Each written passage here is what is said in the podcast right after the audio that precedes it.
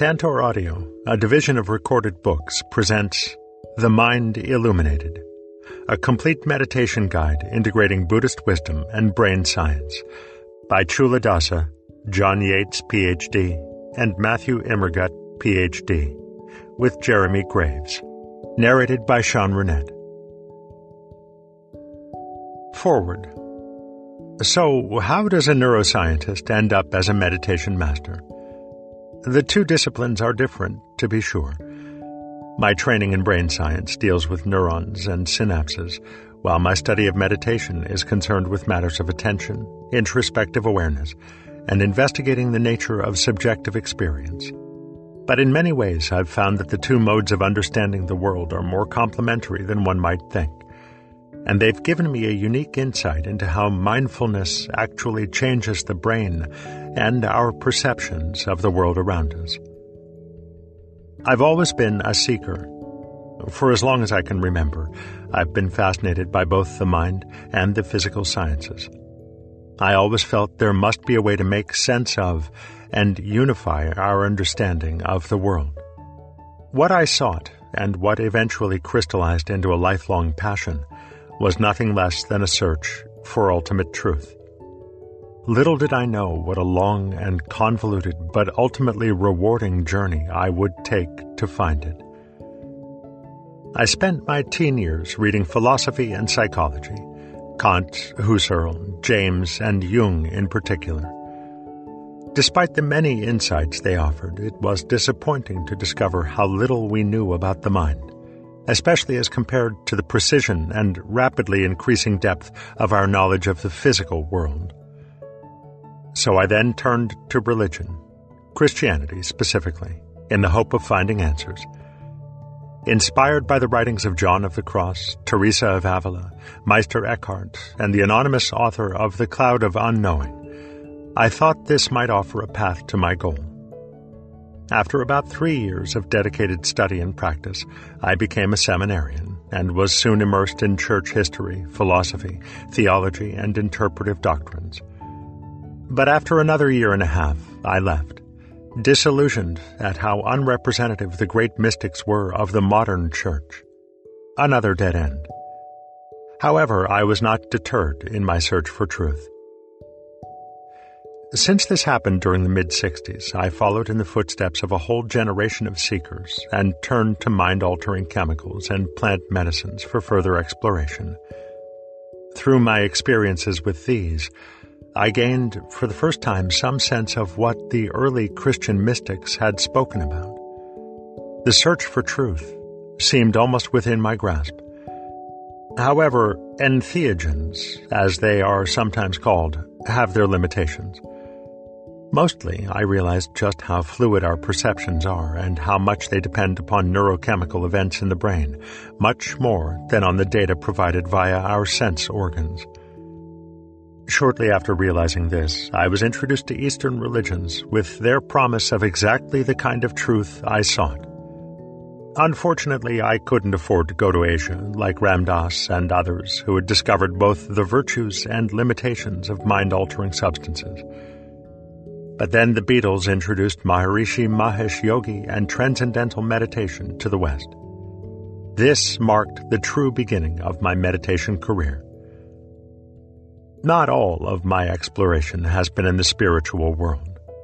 I've always had an interest in the so called hard sciences, first sparked by my father, who was himself a research scientist with interests in everything from geology to astrophysics. By this time, I was a graduate student in physiology, the study of the mechanisms of the human body, and the idea of exploring the mind introspectively while at the same time studying its relationship to the brain was fascinating. These parallel explorations were to become my life's work. I spent two years practicing transcendental meditation, during which time I also completed my master's degree and began working on my PhD. When I discovered Buddhist meditation, the many pieces of my life so far began to fall perfectly into place. I'd come into possession of a sitar in need of repair, and I wanted to learn to play it. By chance, I met someone who could help me do both, and who had also spent several years studying Buddhism and meditating in Burma and Thailand. He was to become my first real spiritual teacher. Upasaka Kema Ananda had returned from Southeast Asia to teach others what he had learned, and had created a small residential community of students. Over the course of several weeks of sitar repair, as we carefully fit pieces together and waited for glue to dry, he gradually introduced me to the Buddha Dharma. He also encouraged me to attend one of the frequent weekend meditation retreats he offered. Everything he'd taught me so far sounded very appealing, but what clinched it was the day he told me the Buddha had said, Don't take my word for anything I teach. Don't accept it on my authority. Come and see for yourself. Kema explained that everything the Buddha taught was available to anyone willing to take the time and train the mind to discover it for themselves. This sounded like science to me. I immediately asked to attend the next weekend retreat. I was soon part of a strong community of dedicated meditation practitioners with ready access to excellent teachers. This particular group represented a unique confluence of Tibetan and Theravadan teachings in the person of Namgyal Rinpoche, also known as George Dawson. Originally ordained as Ananda Bodhi, he was an acknowledged master in the Southeast Asian tradition before being recognized as the reincarnation of Namgyal by the 16th Gyalwa Karmapa, Rangjung Rigpe Dorje. My own teachers, Upasaka Kema Ananda and Jotidhamma Bhikkhu, were his students. As Kema's student in this mixed lineage, I simultaneously engaged in the Tibetan Kagyu Foundation practices, Ngöndro, and the Theravadan Mahasi style noting meditation practice. Meanwhile, I completed my PhD thesis, and my interests turned more and more to neurophysiology and cognitive psychology it was the beginning of a hugely exciting era that continues to the present day, in which the neural circuitry of the brain is being mapped out in detail and correlated with various mind states, mental activities, and functions. However, throughout my postdoctoral fellowship years, I experienced a growing conflict between the kinds of animal experimentation required by laboratory research and the moral precepts that urged me to refrain from causing harm and suffering. In the end, I took the upasaka vows of a dedicated lay practitioner, a sort of layman's version of monastic commitment, and ceased to be active in laboratory research. Instead, I dedicated myself to teaching neuroscience and studying the research of others, while at the same time engaging intensely in meditation and studying ancient wisdom texts from many traditions. The best description of the intervening years is to say they have been dedicated to studying the brain from the inside through meditation, and the mind from the outside through neuroscience and cognitive psychology. The confluence of meditation and neuroscience is a fascinating one, with the potential for each to greatly enhance the other. Both are, in fact, sciences, although meditation falls in the category of first person science which is only gradually gaining legitimacy among traditional scientists. In the science of meditation, the mind itself is the laboratory, and the various meditation practices and techniques constitute the experimental apparatuses that are utilized in this research. It is a science in the sense that it is objectively verifiable through repeated testing and replication of results everyone who accurately performs the same experiment in meditation reports the same results. And as with the physical sciences, meditation also generates technologies for change, profound changes in perception, worldview, mental states, and behavior. Through meditation, we begin to see and understand the fine structure and workings of the mind. The descriptions of the mind produced by meditators can then point out to a neuroscientist where and how best to apply various methods and technologies in their investigation of the brain. Likewise, the information about the brain revealed through science can guide us in our meditation practices, making them not only more effective, but also giving us new perspectives on what we experience in practice.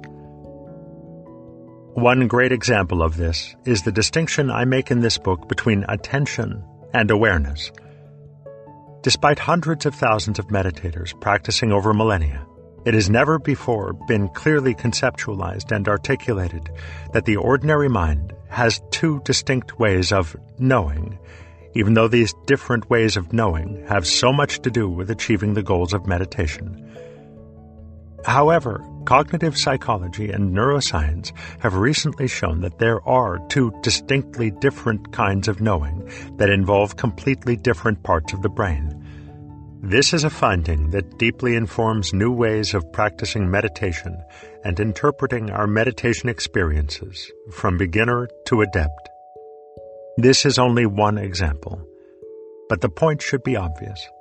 Meditation can guide and inform neuroscience, and neuroscience can do the same for meditation. A very clear pattern has emerged from our scientific explorations of the brain.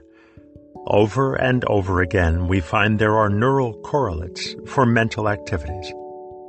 Although some will resist this statement, I believe we will eventually find that all mental phenomena, without exception, have their neural correlates. This has led many scientists to become staunch materialists, insisting that the mind is merely what matter does when organized to an appropriate degree of complexity. I am not one of them. Historically, the prevailing view in cultures throughout the world has been dualism, the idea that matter is one thing and the mind another. However, close examination renders this view untenable. As a result, two reductionist interpretations have always existed side by side with the dualistic view, each eliminating one side or the other of this dualism. Materialistic reductionism asserts there is only matter, and the mind is at best an emergent property of highly organized matter. And modern neuroscience is believed by many to support this view. On the other hand, meditation and other spiritual practices often make it clear that our subjectively experienced reality is mind created. Exactly the realization I had in my teens, although I arrived at it from a different route. This realization often draws people to some form of idealism, the other reductionist interpretation, which asserts there is only mind and that matter is an illusion, a mere projection of the mind to account for experience. For them, science is irrelevant to any search for ultimate truth. Obviously, I'm not one of those either. I am a non dualist. Primarily as a result of meditation experiences, but supported by rational analysis as well, I hold strongly to this fourth alternative view. There is only one kind of stuff, and both mind and matter are mere appearances. When looked at from the outside, this stuff appears as matter, and as such has been the subject of scientific investigation. But when examined from the inside, this exact same stuff appears as mind. Non duality, as realized through direct experience and meditation, completely resolves this dilemma. Both the implications and explanatory power of non dualism are vast and would require at least another book to even scratch the surface. But thus, I say that I have spent my life investigating the mind from the outside through neuroscience and the brain from the inside through meditation.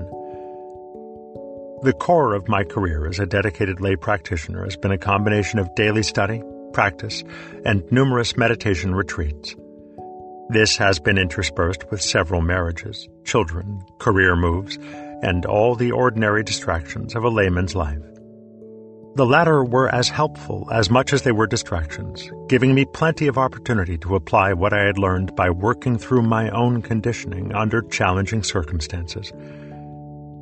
I am especially blessed to have been present for this great intersection of the various Buddhist practice traditions, once so isolated from each other, as they have come together in the great melting pot of a developing global culture. I am equally blessed to have witnessed the tremendous advances in technology and research that are revealing the nature of physical reality, which includes unlocking the mysteries of the human brain. In particular, I feel deep appreciation and gratitude for the opportunity to bear witness to and participate in a process in which the cumulative wisdom of these Buddhist traditions rubs shoulders with Western scientific inquiry. This has all been part of my own personal journey, from despair to joy, and from ignorance to wisdom, for which I am incredibly grateful. This book is my offering to all truth seekers everywhere who are on their own special journeys. Introduction My purpose in writing this book was to create a detailed and comprehensive meditation manual that is easy to use. Much has been written about the many benefits of meditation and its contributions to emotional, psychological, and social well being. But there is surprisingly little information available on how the mind works and how to train it. This is an attempt to fill that conspicuous need. This book is appropriate for anyone with a strong interest in meditation, from a complete beginner to someone who has practiced for decades. It will be particularly useful for those who already have a practice and feel ready to go further on the contemplative path. It's also for people who are dissatisfied with their progress despite years of meditation. This includes practitioners who feel they've actually benefited from meditation, but who have started to believe the more profound states of consciousness meditation offers are beyond their reach. Rest assured, the full rewards of meditation are closer than you think. By necessity, the material I cover is often quite detailed and nuanced, yet it is my sincere belief that anyone with motivation can succeed. And it doesn't have to take a long time.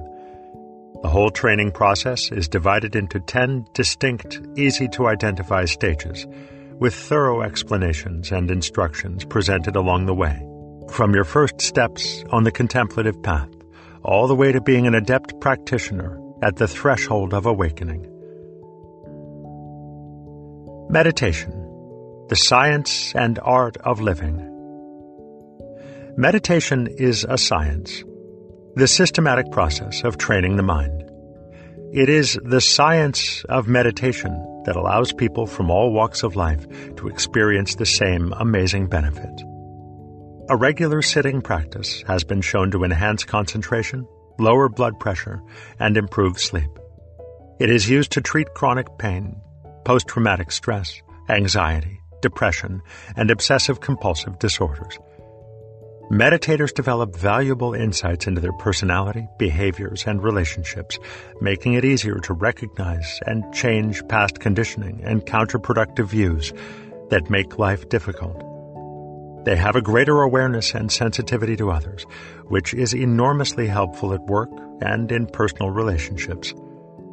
The calming and relaxing effects of meditation also translate into increased emotional stability when confronting the inevitable stresses of life. Yet these are only incidental benefits. Fully developed meditation skills also give rise to unique and wonderful mental states characterized by physical comfort and pleasure, joy and happiness, deep satisfaction, and profound inner peace states that can open the mind to an intuitive appreciation of our interconnectedness and dispel the illusion of separateness created by our egos. Furthermore, these fruits of meditation can be enjoyed all day long, for many days at a time, and we can renew them whenever we like, just by sitting down and practicing. I will describe these mental states in detail, and the systematic training presented here will lead to them with unfailing certainty. But even so, these peak experiences aren't the ultimate benefit of meditation. While bliss, joy, tranquility, and equanimity are delightful, they are also transitory and easily disrupted by sickness, aging, and difficult life circumstances. They also offer no protection from the corrupting influences of lust, greed, and aversion, nor their consequences. Therefore, these states are not an end in themselves, but only a means to a higher goal. That higher goal is awakening. Other commonly used terms include enlightenment, liberation, or self realization. Each of these refers to a complete and lasting freedom from suffering, unaffected by aging, disease, or circumstance. True happiness, the bliss of perfect contentment, follows upon liberation from suffering. Awakening isn't some transient experience of unity and temporary dissolution of ego. It's the attainment of genuine wisdom, an enlightened understanding that comes from a profound realization and awakening to ultimate truth. This is a cognitive event that dispels ignorance through direct experience. Direct knowledge of the true nature of reality and the permanent liberation from suffering describes the only genuinely satisfactory goal of the spiritual path. A mind with this type of insight experiences life and death as a great adventure with the clear purpose of manifesting love and compassion toward all beings. While this book is a kind of technical manual, it's also an artist's handbook. Meditation is the art of fully conscious living. What we make of our life, the sum total of thoughts, emotions, words, and actions that fill the brief interval between birth and death, is our one great creative masterpiece. The beauty and significance of a life well lived consists not in the works we leave behind, or in what history has to say about us. It comes from the quality of conscious experience that infuses our every waking moment, and from the impact we have on others. Know thyself is the advice of sages. To live life consciously and creatively as a work of art, we need to understand the raw material we have to work with. This is nothing other than the continuously unfolding stream of conscious experience that is our life. Whether we are awake or dreaming, this stream consists of sensations, thoughts, emotions, and the choices we make in response to them. That is our personal reality.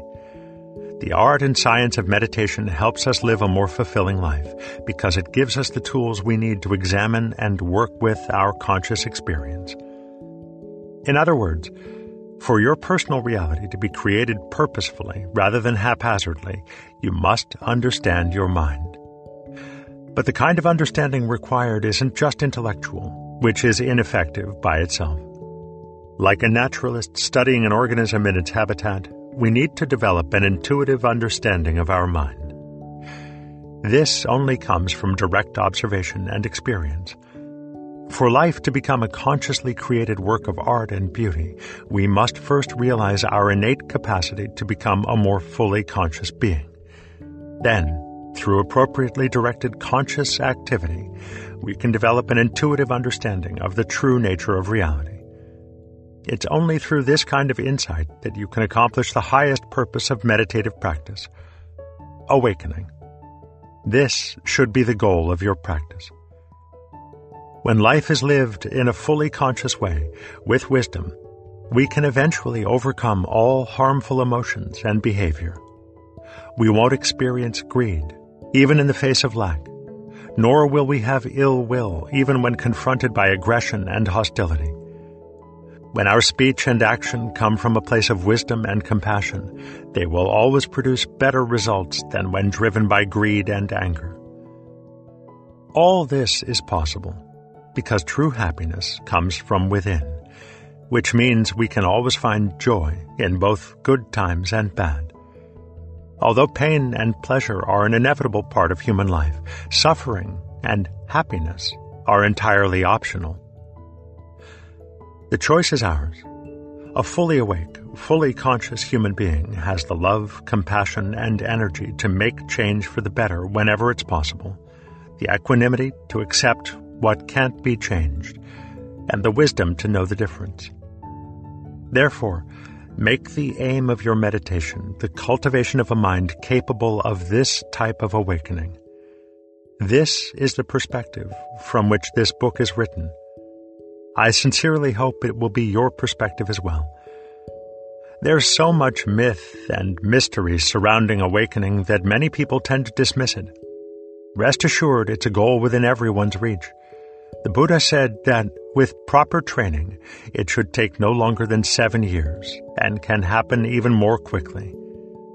Here, You will learn all you need to know about what must be done, how to do it, and why. Think of this book as a traveler's guide, providing you with maps of the territory and detailed directions for getting where you want to go. A modern roadmap for meditation. This book is the result of discovering how few longtime practitioners have ever experienced any of the more exalted states of meditation, much less the profound realizations that it offers. What I learned is that even after many years of trying, people weren't making the kind of progress they should have. The sincerity of their aspirations and the amount of time they spent practicing were definitely not the problem. What they lacked was a clear understanding of exactly which skills they needed to cultivate, in what order, and how to go about doing it. Put another way, what they needed but didn't have was a clear map of the process. It isn't that these kinds of roadmaps don't exist, because they certainly do, but they are largely inaccessible to most meditators. Some 2,500 years ago, the Buddha presented meditation training as a sequence of developmental stages in a series of verses known as the Anapanasati Sutta. Each verse describes one step in a progressive method for training the mind. Yet these verses are short on practical details and so cryptic as to be incomprehensible to any but the most experienced meditators. Perhaps there wasn't any need for the Buddha to go into specifics, because at the time there were many others who could interpret his words and provide clear instructions. Around 800 years later, the Indian monk Asanga identified nine distinct stages in the process of developing concentration. Four centuries after Asanga, another Indian monk named Kamalashila, who later taught in Tibet, elaborated on these stages of training in his three part Stages of Meditation, Bhavana Krama. Another invaluable source of information is the Path of Purification, Visuddhimagga, compiled in the 5th century by the great Theravada commentator Buddha Buddhaghosa. As all these masters realized, teaching meditation by stages is an easy and effective way to help someone achieve the highest goals of the practice. Unfortunately, these and many other excellent maps of meditation lie buried in the commentarial literatures of different Buddhist traditions. Considering the volume and diversity of these commentaries, and that many of them have yet to be translated into European languages, it's no wonder the average Western meditator remains unaware of them. There is also the issue of interpretation. Few people, other than serious scholars, are able to cope with the obscure terminology and complex language of dense texts from a very different time and culture. However, traditional meditation teachings can't be properly understood without some experience of the kinds of mental states being described. Unless these scholars are also serious meditators, which is often not the case, their attempts at interpretation will always fall short. The modern roadmap offered in this book combines experience, tradition, and science. It's a synthesis based on first-hand experience and expanded on through the shared experiences of many other dedicated practitioners. To make sense of my own meditations and find guidance about where my practice should go next, I turned to my teachers, the Pali Suttas, and the commentaries of several different Buddhist traditions – over and over, these traditional sources gave me the information I needed and provided an appropriate context to fit the pieces together. By integrating this information and my own experiences with the insights of psychology and cognitive neuroscience, I've reverse engineered traditional meditation instructions to create a contemporary map of meditation. It's divided into 10 progressive stages to be used in charting your progress. While the structure of this presentation comes directly from traditional teachings, Asanga in particular, the meditation instructions that flesh it out do not. Also, this book is a fusion of teachings from different Buddhist traditions. While it is entirely consistent with all of them, it does not reflect any one tradition in particular. I believe this is one of its great advantages. It brings together the Indo Tibetan Mahayana and traditional Theravada meditation teachings and shows how each fills in the gaps of the other. The techniques presented here apply to every kind of meditation practice. Keep in mind that all these source teachings were intended for monastics living in supportive communities of meditators. There wasn't much need to provide basic instructions and practical details, or to give examples.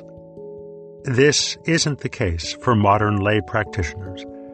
Most are practicing with little guidance and often on their own. Therefore, while closely following these original teachings, I provide much more detail and give examples.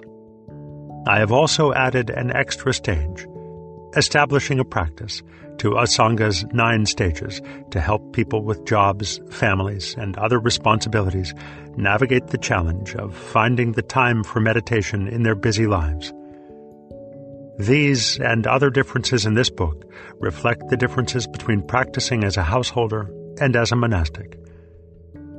To help you progress as a householder, I offer you a clear map of the process that describes the whole journey, step by step what needs to be accomplished at each stage, and how to do it, what things are better left until a later stage, and what pitfalls should be avoided. Otherwise, the contemplative path can seem like traveling from New York to LA with directions like turn right and turn left, but without a roadmap or a description of the terrain. Some people might make it eventually, but the majority would get lost. However, an accurate map will let you know where you're at and where you need to head next. It will also make the whole journey much quicker, easier, and more enjoyable. A book like this inevitably requires its own technical vocabulary. Some of these terms are influenced by Western psychology and cognitive sciences, and a few come from the ancient languages of India, Pali and Sanskrit. Many others are familiar words you're quite used to hearing, such as attention and awareness, but I will use them in a very specific way. Taking a little extra time to learn the meaning of these terms will be immensely helpful. It gives us a precise language to describe the practice and understand subtle experiences and states of mind. I define these key terms as simply and clearly as possible, emphasizing them each time they appear in a new context. Putting this practice into context. The meditation landscape in the West is a vibrant but confusing place. Tibetan practices emphasize elaborate visualizations or sophisticated analytical meditations, whereas Zen strips meditation down to the bare bones, giving you minimal instructions like just sit. Some Theravada teachers emphasize rigorously cultivating mindfulness to the exclusion of stable, focused attention, while others insist that intense concentration, leading to deep meditative absorption, is best. Rather than argue for any specific technique, this book will help you make sense of all these different approaches without having to reject any of them. But to do this, I first need to clarify an important set of terms commonly found in meditation literature, showing how they relate to each other and the goal of awakening. These terms are shamatha, tranquility or calm abiding, vipassana, insight, samadhi, concentration or stable attention, and sati, mindfulness. Awakening from our habitual way of perceiving things requires a profound shift in our intuitive understanding of the nature of reality. Awakening is a cognitive event, the culminating insight in a series of very special insights called vipassana. This climax of the progress of insight only occurs when the mind is in a unique mental state called shamatha. Shamatha and vipassana are both generated using stable attention, samadhi, and mindfulness, sati. Although it's possible to cultivate either shamatha or vipassana independently of one another, both are necessary for awakening. Shamatha has five characteristics effortlessly stable attention, samadhi, powerful mindfulness, sati, joy, tranquility, and equanimity. The complete state of shamatha results from working with stable attention and mindfulness until joy emerges. Joy then gradually matures into tranquility, and equanimity arises out of that tranquility. A mind in shamatha is the ideal instrument for achieving insight. Vipassana refers specifically to insight into the true nature of reality that radically transforms our understanding of ourselves and our relationship to the world. However, meditation also produces many other very useful, mundane insights, such as a better understanding of our own personality, social interactions, human behavior in general, and how the everyday world works. It can give us flashes of creative brilliance or intellectual epiphanies that solve problems or help us make new discoveries. These useful insights are not vipassana, however, because they neither transform us personally nor our understanding of reality in any profound way. The insights called vipassana are not intellectual. Rather, they are experientially based, deeply intuitive realizations that transcend and ultimately shatter our commonly held beliefs and understandings. The five most important of these are insights into impermanence, emptiness, the nature of suffering, the causal interdependence of all phenomena, and the illusion of the separate self, that is, no self. You can experience the first four of these insights using stable attention, samadhi, and mindfulness, sati, to investigate phenomena, dhammavicaya, with persistence and energy, virya. The fifth insight into no self is the culminating insight that actually produces awakening. Because only by overcoming our false, self centered worldview can we realize our true nature. But this crucial insight requires, in addition to the first four insights, that the mind also be in a state of shamatha, filled with deep tranquility and equanimity. For both shamatha and vipassana, you need stable attention, samadhi, and mindfulness, sati. Unfortunately, many meditation traditions split samadhi and sati, linking concentration practice exclusively to shamatha and mindfulness practice exclusively to vipassana. This creates all sorts of problems and misunderstandings, such as emphasizing mindfulness at the expense of stable attention, or vice versa.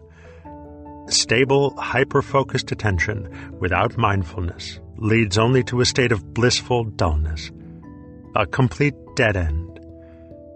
But just as stable attention without mindfulness is a dead end, the opposite is also true. You simply cannot develop mindfulness without stable attention. Until you have at least a moderate degree of stability, mindfulness practice will consist mostly of mind wandering, physical discomfort, drowsiness, and frustration. Like two wings of a bird, both stable attention and mindfulness are needed, and when they are cultivated together, the destination of this flight is shamatha and vipassana. Also, brief episodes of shamatha can occur long before you become an adept practitioner. Insight can happen at any time as well. This means a temporary convergence of shamatha and vipassana is possible and can lead to awakening at any stage. In this sense, awakening is somewhat unpredictable, almost like an accident. Although the possibility of awakening exists at any time, the probability increases steadily as you progress through the stages. Therefore, awakening is an accident, but continued practice will make you accident prone. You're training your mind throughout the ten stages, cultivating all the qualities of shamatha. As you progress, the mind inevitably becomes more and more fertile for the seeds of insight to ripen and blossom into awakening. The 10 stages provide a systematic process for developing stable attention and mindfulness together in balance with shamatha and vipassana as outcomes. The most accurate and useful description of this method is shamatha vipassana meditation, or the practice of tranquility and insight. Again, the practice offered in this book doesn't have to be a replacement for other techniques, but instead can complement any other type of meditation you already do. You can use the 10 stages approach in combination with or as a precursor to any of the many Mahayana or Theravada practices. How to use this book. Here's a brief summary of the book's structure so you have an idea where you're headed. It begins with an overview of all 10 stages and the four milestone achievements that mark your progress through the stages. Detailed chapters on each stage follow, with a series of interludes that come between the stages. The first interlude lays the groundwork for the practice. You'll be introduced to the model of conscious experience and learn about working with attention and peripheral awareness. The second interlude introduces you to the major hindrances and problems you will face in your practice. The third interlude builds on ideas you've learned so far to explain how mindfulness works. The fourth and fifth interludes introduce new, more in depth models of mind the moments of consciousness model and the mind system model. The sixth interlude lays the foundations for stages 7 through 10 the seventh interlude provides further refinements to the models of mind you've learned so far to help you fully understand subtle and profound meditative states. This book can be used in several ways. You can listen to the whole thing, or you can use it more as a reference guide, picking which chapters to hear based on the current state of your practice. Many will find the interludes of great help but those less technically inclined may prefer to no more than lightly listen to the later interludes, just to give their practice some context. If you ever find yourself feeling adrift, uncertain about where the path is headed, the chapter to listen to again is an overview of the ten stages. Together, the stages and interludes will lead you on a profound adventure of self discovery and mental cultivation. If you take your time, studying the ideas and putting them into practice, you'll overcome psychological challenges, experience extraordinary states, and learn to use your mind with amazing proficiency. You'll discover an unprecedented inner calm and gain a deep understanding, even a direct experience, of ultimate truth. An overview of the ten stages. The entire process of training the mind unfolds through 10 stages. Each stage has its own distinct characteristics, challenges to overcome, and specific techniques for working through those challenges. The stages mark gradual improvements in your abilities.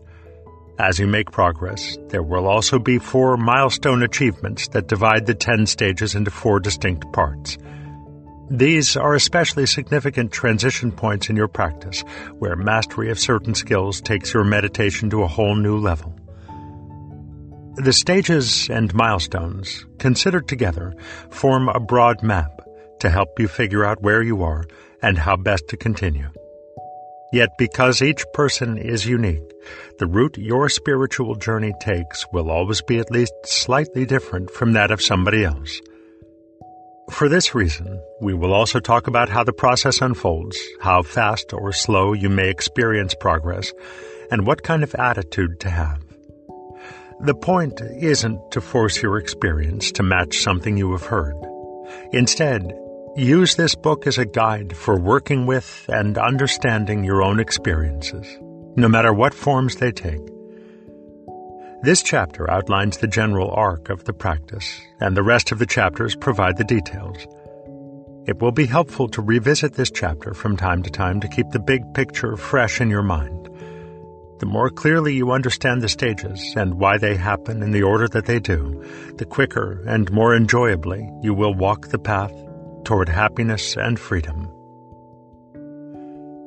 How the process unfolds. Each of the ten stages on the path to becoming an adept meditator is defined in terms of certain skills that you have to master. Only when you have mastered the skills of a particular stage will you be able to master the next stage. This is because your abilities as a meditator gradually build on each other. Just as you have to learn to walk before you can run, you must move through the stages in order without skipping any of them. To make progress, you should correctly determine your current stage, work diligently with the techniques you're given, and move on only when you have achieved mastery. Mastery of one stage is a requirement for the mastery of the next, and none can be skipped. Taking shortcuts just creates problems and ultimately prolongs the process, so they're not really shortcuts. Diligence is all you need to make the fastest progress possible. However, even though the stages are presented as a linear path of progress, the practice doesn't actually unfold in such a straightforward manner. For example, a beginning meditator will be working on stages 1 and 2 at the same time. As your practice progresses, you will frequently find yourself navigating several stages at the same time, moving back and forth between them over weeks, days, or even during a single session. This is perfectly normal. You can also expect to have times when you seem to have jumped to a more advanced stage, as well as days when you seem to have gone backward. In every case, the important thing is to practice according to whatever is happening in your meditation in the present. Don't get ahead of what is actually happening. On the other hand, once you have overcome the obstacles for a given stage, even temporarily, then you can work with the obstacles for the next stage. You will also notice that many of the techniques are similar in several different stages. A meditator at stage 3, for instance, uses similar techniques as a meditator at stage 4. The same is true for stages 5 and 6. However, the goals for each stage are always different. The secret to progress is working with the specific obstacles and goals appropriate to your current skill level. It's like learning to skate. You have to learn the basics before you can start doing triple axels. The earlier stages take longer to master. However, because the stages build on one another, the methods overlap, and the skills you develop in one stage are used in the next, you start making faster and faster progress. Advancing from stage 3 to stage 4 might take a long time, but progressing from 4 to 5 usually happens more quickly, and so on. It's common to have occasional or even frequent meditation experiences that correspond to more advanced stages. Even a beginning meditator at stage 2 may have experiences that resemble those of advanced stages. When this happens, you might overestimate your abilities and try to replicate the experience instead of working to master the skills for your current stage. Such experiences have no real significance in terms of your progress although they do show you what is possible. Use them as inspiration while continuing to work toward mastering your current stage. Isolated meditation experiences can happen at any time, but if they can't be repeated consistently and intentionally, they are of little value. Once your practice matures, you will have the knowledge and skills to consistently create these kinds of experiences the rate of progress through the 10 stages. Some books give the impression that it takes many, many years or even decades to become an adept meditator.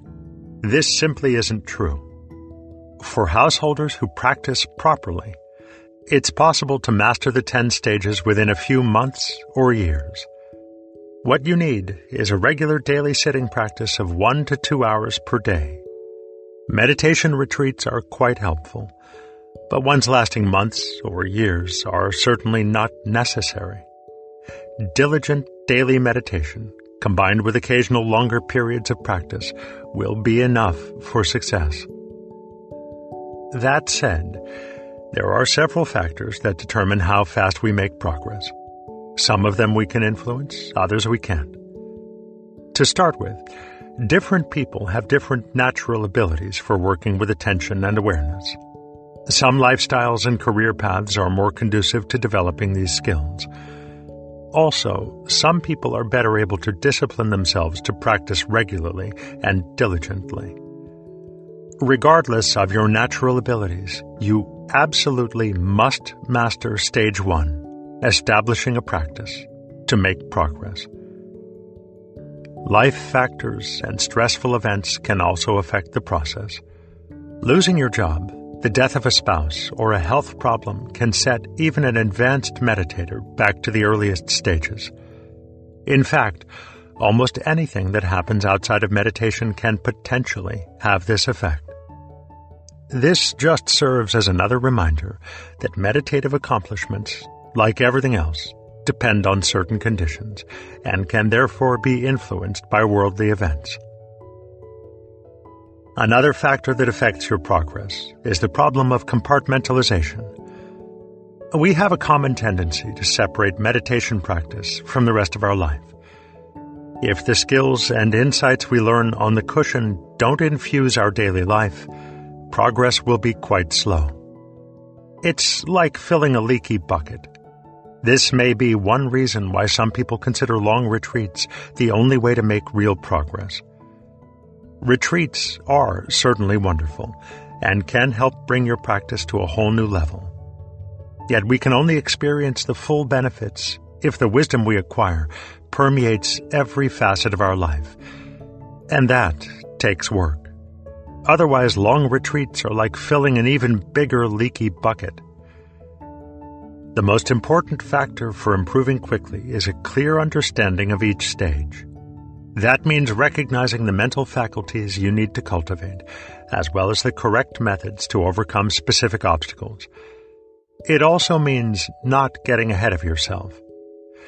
Be systematic and practice at the appropriate level. Just as a scalpel is more effective for surgery than a large knife, skillful means and positive reinforcement are much better for pacifying the mind than blind, stubborn persistence. Finesse and patience pay off. The 10 stages of meditative training. Here, I briefly describe each stage's distinct characteristics, goals, challenges, and the techniques for achieving those goals and working through those challenges. Four particularly significant achievements divide the 10 stages into four distinct parts. 1 through 3 are the stages of a novice. 4 through 6 are the stages of a skilled meditator. 7 is a transition stage. And 8 through 10 are the stages of an adept. It is helpful to think of each stage in terms of the milestone that lies ahead. You will also notice a number of key terms. Don't worry if you don't know what the terms mean or can't remember everything being presented here. All of it is explained in greater detail in later chapters. The Novice, Stages 1 through 3. Stage 1 Establishing a practice. This stage is about developing a consistent and diligent meditation practice. Being consistent means setting a clear daily schedule for when you're going to meditate and sticking to it, except when there are circumstances beyond your control. Diligence means engaging wholeheartedly in the practice rather than spending your time on the cushion planning or daydreaming. Goals Develop a regular meditation practice. Obstacles Resistance, procrastination, fatigue, impatience, boredom, lack of motivation. Skills creating practice routines, setting specific practice goals, generating strong motivation, cultivating discipline and diligence. Mastery never missing a daily practice session. Stage 2 Interrupted attention and overcoming mind wandering. Stage 2 involves the simple practice of keeping your attention on the breath.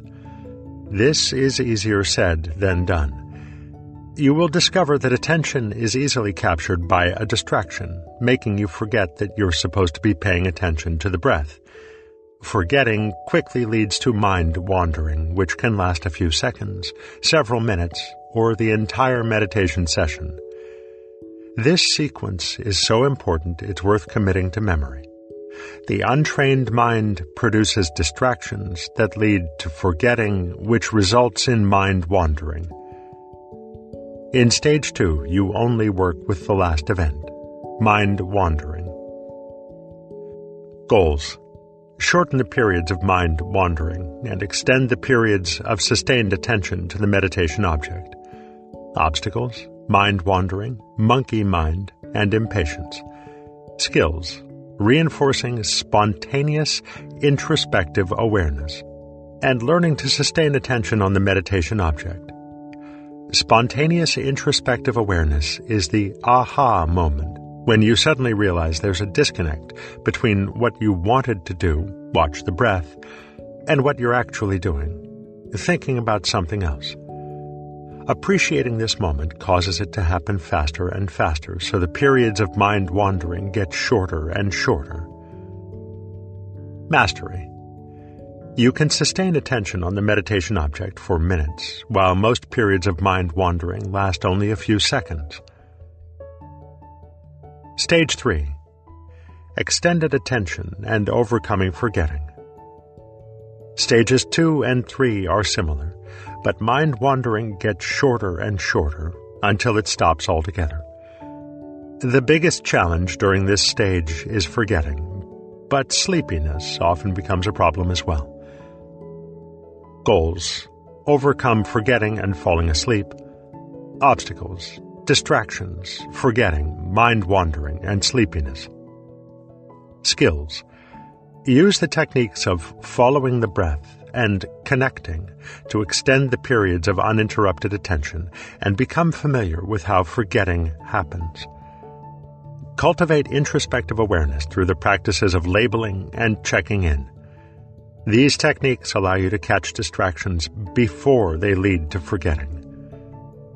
Mastery rarely forgetting the breath or falling asleep.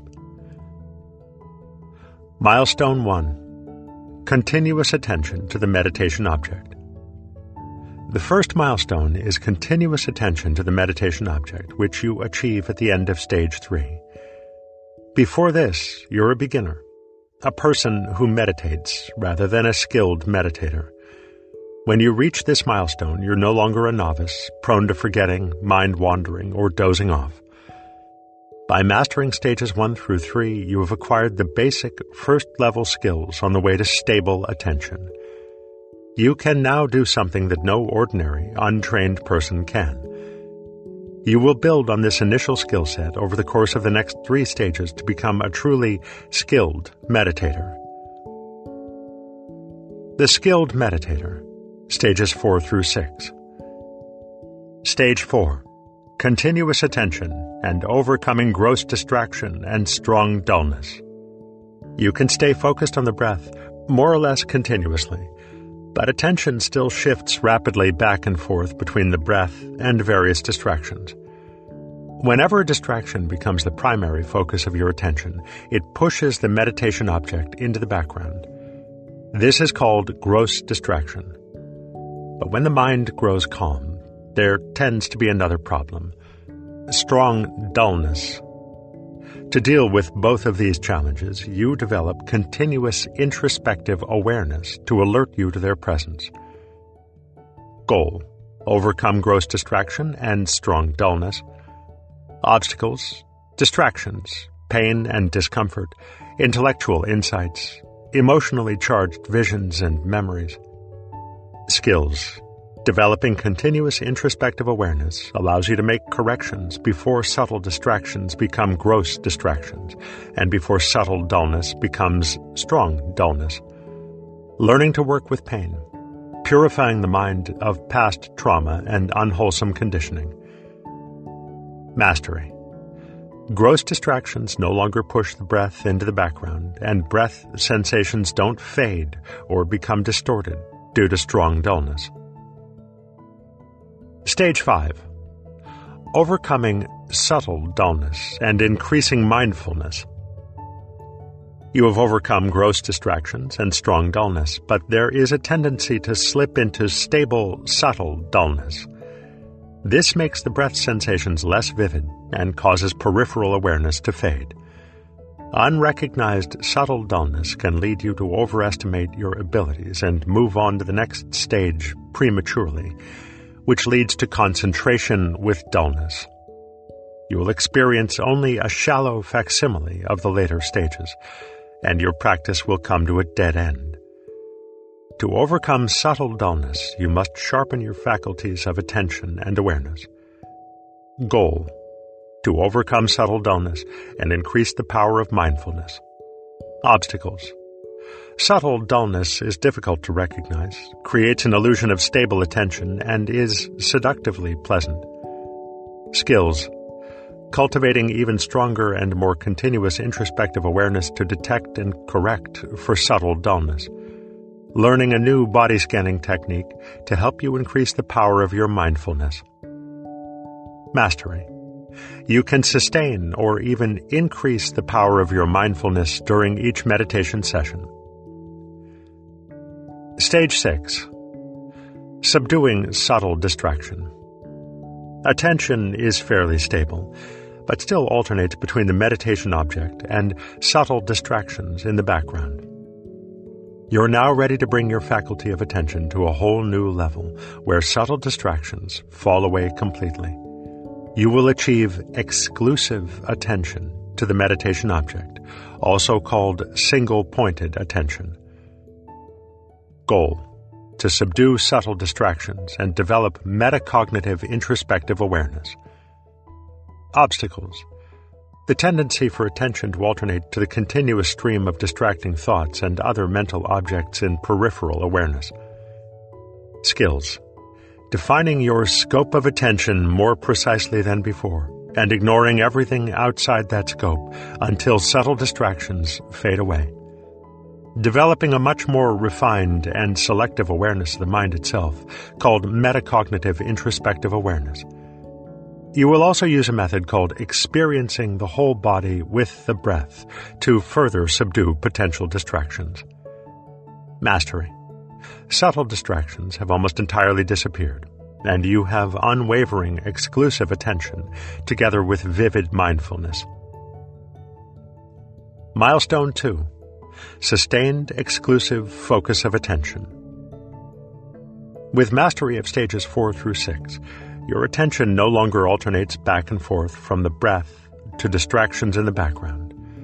You can focus on the meditation object to the exclusion of everything else, and your scope of attention is also stable. Dullness has completely disappeared, and mindfulness takes the form of a powerful metacognitive introspective awareness. That is, you are now aware of your state of mind in every moment, even as you focus on the breath. You have accomplished the two major objectives of meditative training stable attention and powerful mindfulness. With these abilities, you are now a skilled meditator and have achieved the second milestone. The transition. Stage 7. Stage 7 exclusive attention, and unifying the mind.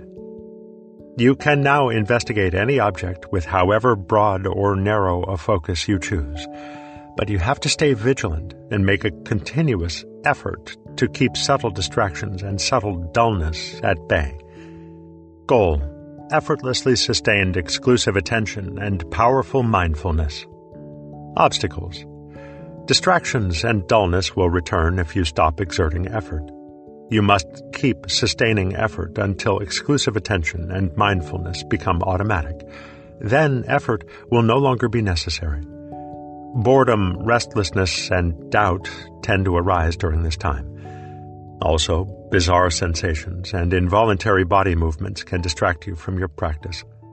Knowing when to drop all effort is the next obstacle. But making effort has become a habit, so it's hard to stop. Methods Practicing patiently and diligently will bring you to the threshold of effortlessness.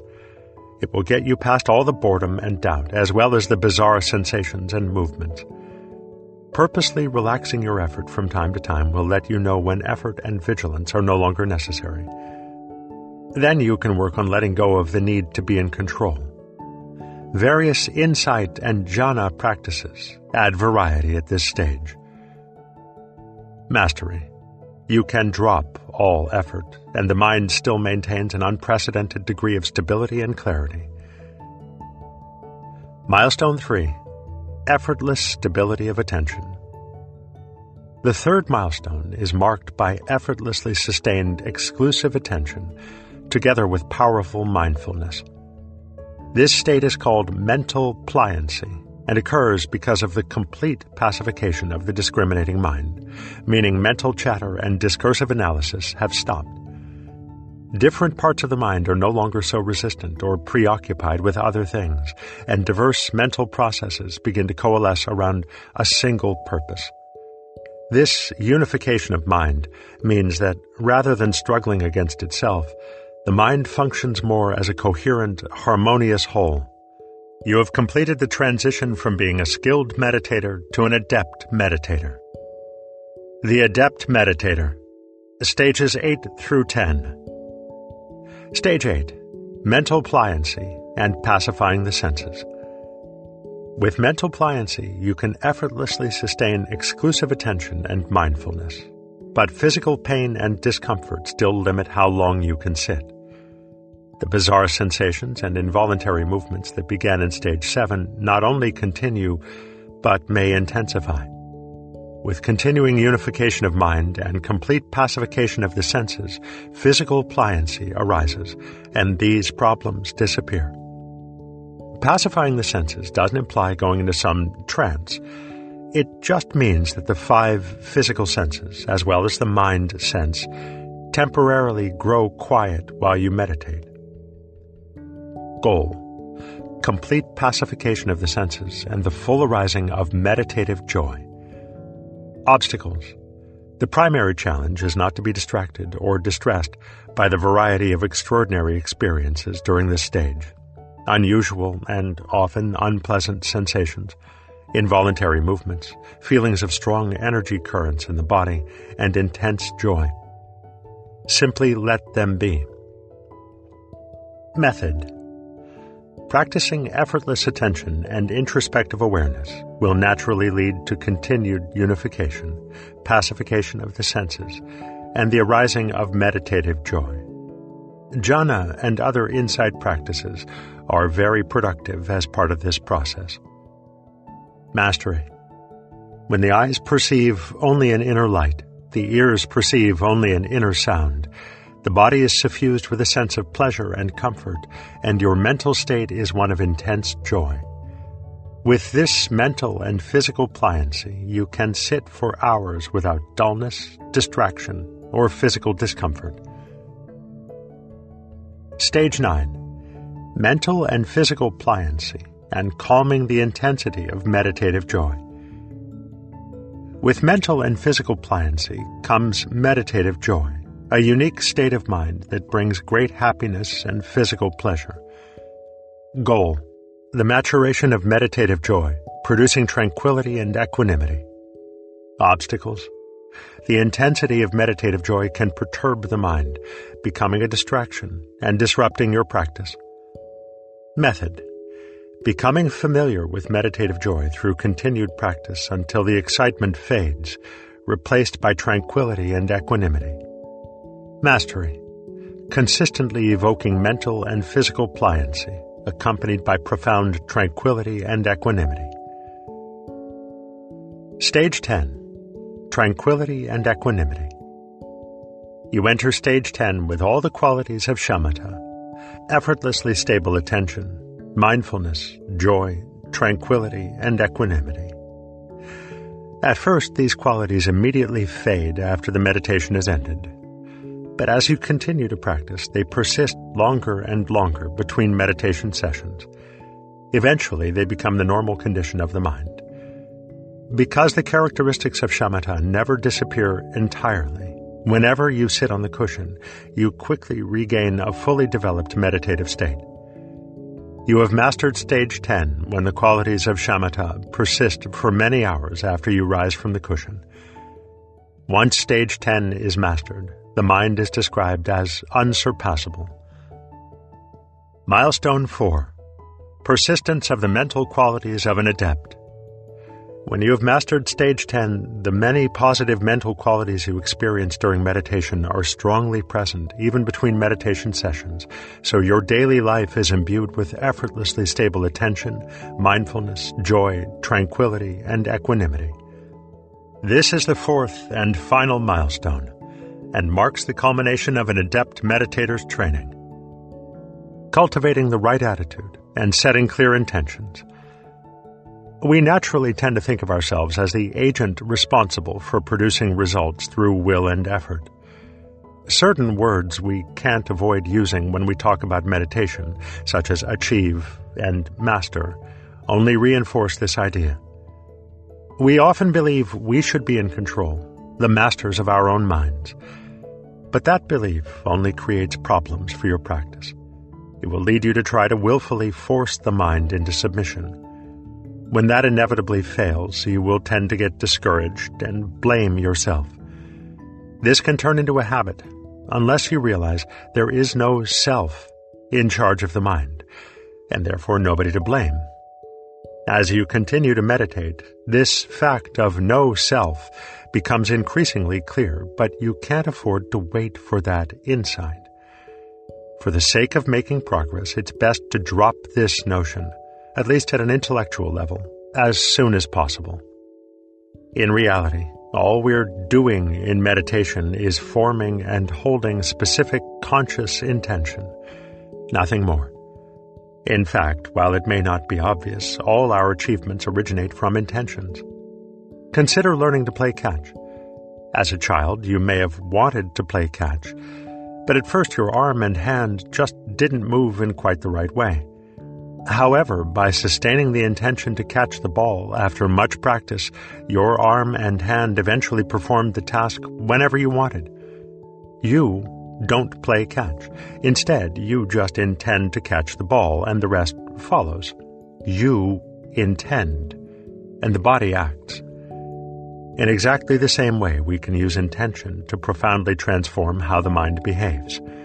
Intention provided it is correctly formulated and sustained, is what creates the causes and conditions for stable attention and mindfulness.